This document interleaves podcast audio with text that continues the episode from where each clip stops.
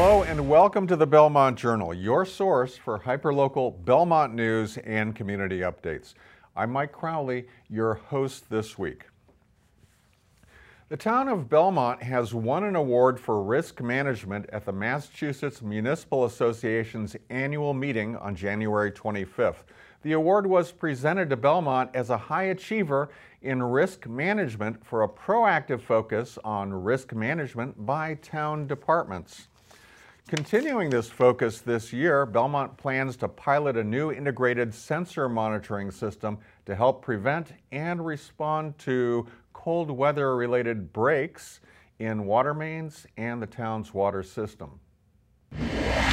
Last weekend, friends and family of former Belmont Police Chief Richard McLaughlin came together to celebrate and share some of their thoughts about his retirement. Joanna Jubilis was there and gives us some highlights. Thank everybody for joining us in celebrating Chief's retirement. I'm sure that some of you are interested on how retirement has been going. well, Two days into the official retirement date, I came home from work around three-ish. I was greeted at the door with a smile, and I was asked what was for dinner. it's no lie. So I smiled back and I said, we need to talk. I no longer have someone who's going to send me a text message at 20 after 5 on Friday afternoon asking me, do you have a minute for a phone call? Of course I do. I'm a guy that likes to, you know, use a few sayings here and there, and this one's pretty simple. Um, you you uh, have to give respect to get respect, and Richard McLaughlin is that man. He's the poster boy for the name respect. Richard gives it, and he receives it. And this room is a testimony to that. Everybody was worthy of the Chiefs' time. It didn't matter who you were when they joked earlier about him wanting to shake hands, if you ever take a walk with the chief, whether it's through the center or at some event, it takes twice as long as you would hope it takes because he has to stop and talk to everyone. I'm not sure how many people in here in this room can say at the end of their career they have lived their dream. I always wanted to be a police officer from a very young age. And at this point in my life, I can honestly say I have fulfilled my dream of being a police officer and having the opportunity to help people, which I will always be truly grateful for. For that, I just want to say thank you all again for being here and sharing this evening with us. Thank you and enjoy.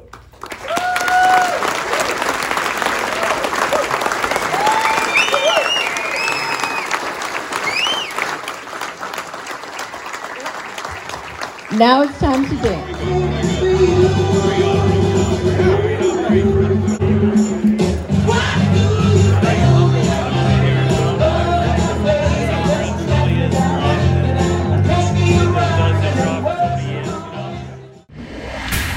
Welcome to This Week in the Citizen Herald, and Joanna Jubilis, senior multimedia journalist with the Citizen Herald, is again with us to talk about Belmont news. Hi, Joanna. Hello, Michael. How are you? Wonderful. So let's talk about beer. My favorite topic. Craft beer cellar, a staple in Belmont Center for the past nine years at okay. 51 Leonard Street. They are, this is something I've reported on before, they mm -hmm. are, though, indeed relocating to the former site of Foodies, which is the basement of 75 Leonard Street. The former Macy's location. The former well. Macy's location. To give a little history, Macy's closed in 2013, and then Foodies went in there in 2017, so it was vacant for four years. Mm -hmm. But Foodies only stayed open for one year, closed in 2018. So, so here we are, almost two years of that space being vacant. I, I know a lot of people have been wondering what would happen to the space. Right, and these women, these, these owners of Craft Beer Cellar, they have a vision and it's going to come to life. They're going to take over 4,500 square feet of that 15,000 square foot space, which will give them 3,000 additional square foot, feet okay. from their current space. So it'll allow them to display their beer a lot better, and they're also going to have wine, and they said they'll even have some food offerings to complement the beer and wine. Okay, so so at, at this point, we don't know anything yet about what will be filling up the rest of the space, I cannot publicly report on that at this time. I think there is a, another lease being negotiated, Mm-hmm. and according to Suzanne Schalow, founder of Craft Beer, it will be epic. Okay. All right. Well, let's let's get an update on the police station Yes. construction. I love going on construction tours, if anybody doesn't know that already. And this was my third tour of the police station project since it mm-hmm. started. And it's really exciting to see the progress that they're making. And what's important to know is that the weather has played a very important role in this prog- mm-hmm. pro- progress. And that's because the weather, as everyone knows, has been mild. You cannot swing steel in inclement weather, according to the owner's project manager, Okay. Tom Gatsunis, who gave me the tour. So that is exactly what they're doing. They are swinging steel for the two-story addition that's going on the existing building. The Now, this may this may not be visible from the front if you're just Oh, driving yes. by. No, it's so Um, exciting to see. You sh- I, I recommend people, if they can, don't go beyond the wire fence, but Right. Mm-hmm. take a peek. It's it's amazing. The Sally Port is all framed. This is a 10,000 square foot addition that's costing about 10.6 million dollars, but it is not hitting the taxpayers' bills. It's, there is no debt exclusion required. They were able to do this project without affecting the taxpayers. Mm-hmm. And it's also saving the town $30 million because a new police sta- station would cost a lot more. Right, and so, and so that, that previous, well, the, the previous plan was to pursue construction of a new police Right, station. And so right. it's a- it's just a huge savings. project long in the making, about about 19 years of trying to get it done. So, so when are we likely to, to see um, the project finished? October 2020, Okay, And so that- that's this that's, year. that's not far away. right? And I also didn't mention um, back to craft beer for one minute. Um, Okay. They, they they plan to hopefully open in May. That is Mm-hmm. their plan. Construction is underway. All right. Well, thank you so much, Joanna. And I know we look forward to both craft beer opening in their new location, as well as the police department um, opening up in, in October or moving to the new to their Right, moving from their mods, moving from their moving mods out of the mods to, and to back, back there. to the police station. I have, come I'll have a lot more news to report in the near future. All right. Thanks so much, Joanna. You're welcome. Okay. The Chenery Middle School introduced a composting pilot last December. The school teamed up with Black Earth Compost, a local company which collects food scraps to help turn those scraps into nutrient rich soil. Student volunteers, also called trash bashers, have been hard at work to make the new program work. Outgoing principal Mike McAllister spoke with Belmont Journal volunteer Kamako Akai Whitelaw about the program. In December of this year, we started asking students to do something different in the cafeteria, and it was to separate their organic food waste from the rest of their trash, putting in one in a composting bin and one in a trash can. The reason we did that is because we were seeing that our trash was increasing and increasing and increasing. And what we have to be able to do, all of us, is decrease and decrease and decrease. So last spring at Chenery, we started to have conversations about whether composting was a viable option for us. At the end of the day, we're asking people to do more work. We're asking custodians to do more work. We're asking maintenance to do more work. We're asking students to do more work. And what we decided is we were going to move really slowly in order to get it right. We were aware of Black Earth Composting as a company that's uh, located just a little bit north of here. Um, they were doing curbside uh, composting for the Belmont community as well as a few communities around here. So what they said is if they get new customers, they were able to take some of that money and set it aside for a fund where we could actually uh, bring that into some kind of municipal building. There was a lot of question is, you know, are our middle school students going to be able to do this? And can, you know, how, what will it take? And are we going to be able to, to teach them? And what I've learned is that not a lot of kids are coming from homes that are composting, although the good news is I think that's getting higher. Um, but most of them have taken to it pretty easily. You, you watch kids come up really carefully and separate. They pour out their liquids and they put their containers in and then they tip their tray and then they stack their tray. We've been helped by the trash bashers who help arrange that, but I've been impressed. One of the big changes I've seen is just how kids have adjusted to that. So we used to put out anywhere between 12 and 19 bags of trash um, for, a, for an average day of lunch. Um, and now we're putting out about three to six bags of trash. So that's a huge decrease. So they pick up from us uh, three per day, three large bins of composting food. Uh, it's, it's all food scraps. They then bring it to their site and they go through a, a process of actually breaking it down. uh, mixing it with other dirts, making sure it, it organically decays appropriately. And at the end, what's the final product? The final product is this amazingly nutrient rich dirt that they actually then, part of their business model is they then sell that to consumers. It's better than having it all go to like the trash because there's like it makes methane and that's not good. So if you it'll like if you turn it into soil, it can help grow plants, which helps with global warming. My message to future Chinner today is that even if your friends are telling you you're disgusting doing that, you're not. You're doing something important and great for the earth, and you can continue to do it, and you don't have to be scared of putting your hand in the trash. So now our hope is that now that they're learning here and they realize that it can be a pretty easy process, when they go to be adults themselves, it'll be a normal process that they've been doing all along. Welcome to This Week in the Belmontonian, our weekly segment with Franklin Tucker, editor of the Belmontonian. And you can also see Franklin's work at belmontonian.com. Welcome, Franklin. How are you? I'm fine. How are you? Just fine, thank you. So, um, let's talk about the level of interest in town elections. There isn't any. Okay. um, well, we still have a lot. We still have two weeks to go before Mhm. the uh, before the um, nomination. Before your you have to put in your uh, submit your papers. So the, fi- the filing deadline is February 18th. That's right. But right now, I think we see a very stable um, uh, number of people who are running. Uh, basically, the incumbents are running for uh, um, uh, the townwide offices, and, and we're seeing a, a, a good level of, uh, of people coming back to the uh, town meeting. There are openings. Uh, precinct six seems, you know, which was which is always considered a very active precinct. They have openings, so it's it seems like everybody it's a, it's very stable. No one's no there's no real big push to uh, to take out incumbents like we've had in, in years past, and we don't. And I think a lot of that has to do with one of two things. One is that we really don't we, we don't have opening we don't have open seats. People are not. Um, uh, retiring from boards and things like that, and I think also maybe it's just the um, uh, we we we as uh, Americans are being uh, pummeled with politics every So- day, and it's just so, like so perhaps the national politics are affecting our local elections, which I, I hope that that isn't the case, but. And I think also you just have a very good, um, you have boards that are considered very um, competent. Um, they, you know, there's no one trying to do something crazy or pushing an agenda. They really are uh, uh, managers uh, rather than advocates. So it's it's actually very good to see that.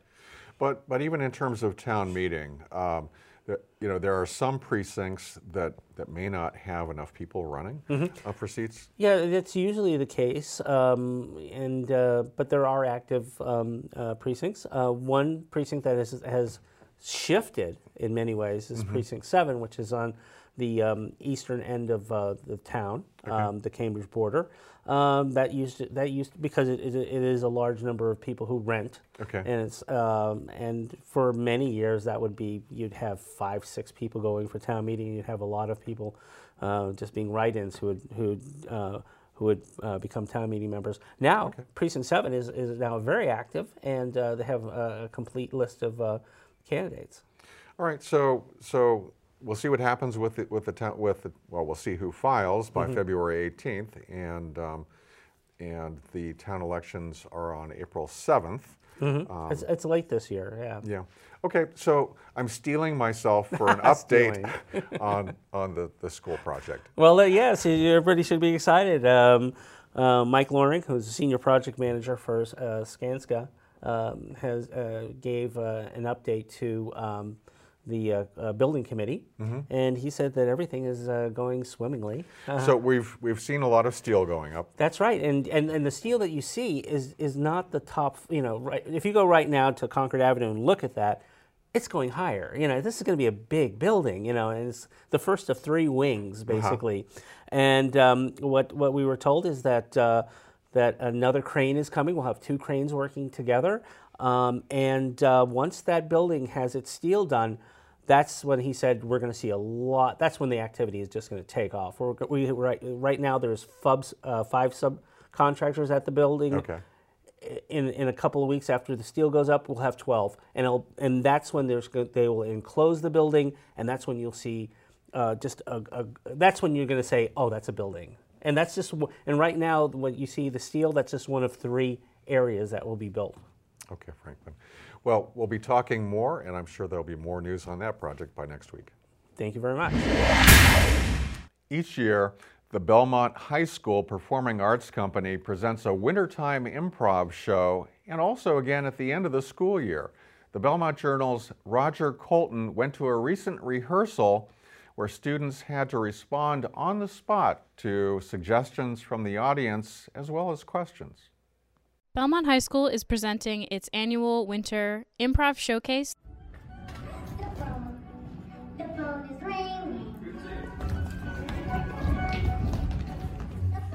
This improv troupe is actually a part of the Belmont High School Performing Arts Company. Uh, and in the show, we have 35 students ranging from freshman to senior putting on the show.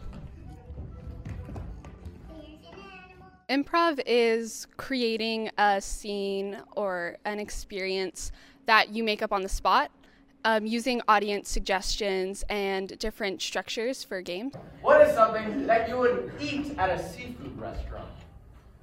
But how you prepare for improv is um, when we're at our rehearsals. Um, some people are up on stage. Um, it can be anywhere from two people to maybe eight people, and um, the rest of the um, improv troupe um, is in the audience, sitting, and they there's a um, host for one of the games that we're playing, and they ask the audience members um, a question. So, from this part of the audience, uh, what is a fruit that you do not like? Kumquat. And you have to, the people up on stage have to create a scene using those suggestions that the audience gives to the host. Just one last, last, you know, before you, yeah, but just like, before you eat the kumquat, just like tell my mom. At improv, you kind of learn life lessons like how to listen to people, how to um, just like build off of each other, um, like build off of ideas that other people have and that kind of stuff. And so, really, that's what I get out of improv and also just have a really fun time.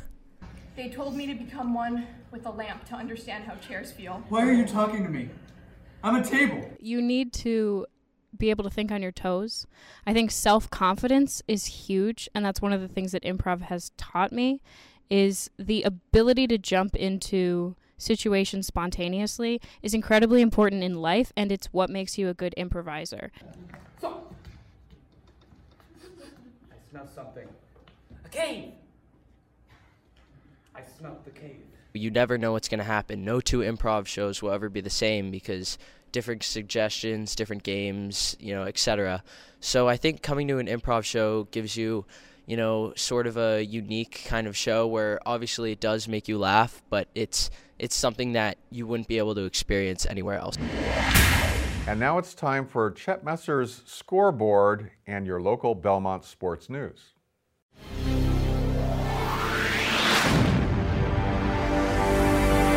Last Saturday, the boys hockey team defeated Woburn 3 to 2. The first goal was scored by Rocha, and the second was scored by Harrington, and the third a blast from the point by Grace. This was an important win for the ice hockey team, putting them one point away from qualifying for the state tournament. They completed the task of qualification by a 4 2 win over Lexington this past Wednesday night. They now have a record of 9 4 and 3. In girls ice hockey, they have also qualified for postseason play, winning two out of the last three games. The boys basketball team defeated Reading 45 44 and then upset Catholic Memorial with an 86 84 win. Catholic Memorial was ranked number seven by the Boston Globe and Belmont 16th at the time of this game. Wakefield upset Belmont on Tuesday night 69 66, complicating Belmont's drive towards the overall Middlesex League Championship. It will take three wins in a row to become champions. Marauder girls basketball has qualified for the state tournament by three straight wins over Watertown, Reading, and Wakefield. Belmont came from behind to beat the Reading Raiders. Key plays were Sarah Dulligan's steal and driving twisting layup to bring Belmont within two points. Reese Shapazian then hit a three-pointer to put Belmont up by one. A three-pointer by Kiki Cristofori then increased Belmont's lead. Sophia McDevitt made a key foul shot with seven seconds remaining in the game. Reading needed a three-point goal to tie the game. The shot was partially blocked by Sarah Dulligan. Sophia McDevitt was fouled when she caught the loose ball. Demonstrating the coolness of a senior, but only being a freshman, Sophia dropped in two foul shots to preserve Belmont's win. We're introducing a new Belmont community member to do our community calendar, so without further ado, here's Hannah Fisher to tell you all about what's happening in Belmont this week and what you can look forward to. Hello, this is Hannah Fisher with your community calendar. Have you ever wanted to embark on your own epic quest? Here's your chance. The Belmont Public Library is launching a Dungeons & Dragons campaign for teens. Beginners are welcome and dice will be provided. This event takes place on Monday, February 10th from 3 to 5 p.m. in the Flett Room. It's for grades 7 through 12 and advanced registration is required. Visit www.belmontpubliclibrary.net to begin your quest. Who in Belmont isn't troubled by transportation and traffic woes? Join Senator Will Brownsberger for a town hall event on Tuesday, February 11th from 6 to 9 p.m. in the Assembly Room of the Belmont Public Library. In addition to transportation issues, Senator Brownsberger will discuss the upcoming 2020 census process. This Thursday, February 13th, come hear Chenery Band students and their parents and teachers at a once-a-year extravaganza of small symphony groups, followed by the always fun and eagerly anticipated parent-teacher chorus. Don't miss out on this musical experience. It's the most wonderful time of the year. No, not the holidays. It's time for the Foundation for Belmont Education annual fundraiser on March 14th. This year's theme is, drumroll please, Casino Royale, Bond with the FBE. It's time to buy your tickets for a fun night of dining, dancing, gaming, and martinis, of course. Visit www.fbe-belmont.org backslash fundraiser to learn more about this event and to purchase tickets. Art historian Doris Birmingham will visit the Beach Street Center on Tuesday, February 11th to give a lecture on portrayals of women in the art of Thomas Eakins, John Singer Sargent, and Winslow Homer. Special attention will be given to Winslow Homer, who was living in Belmont when he created his first light-infused paintings of the American woman out of doors, at work, and play. If you're a New Englander, you must love maple syrup. Now is your chance to learn all about maple sugaring from sap to syrup. On Saturday, February 15th from 10 to 12:30, join educators from the Habitat Education Center and Wildlife Sanctuary for a morning of getting up close and personal to majestic maples, identifying various species, and tasting sap right from the bucket. To register, visit www.massaudubon.org. That's your community calendar for this week. See you next time. Well, that's all for this week. I'm Mike Crowley. We thank you for watching the Belmont Journal, and we'll see you next time.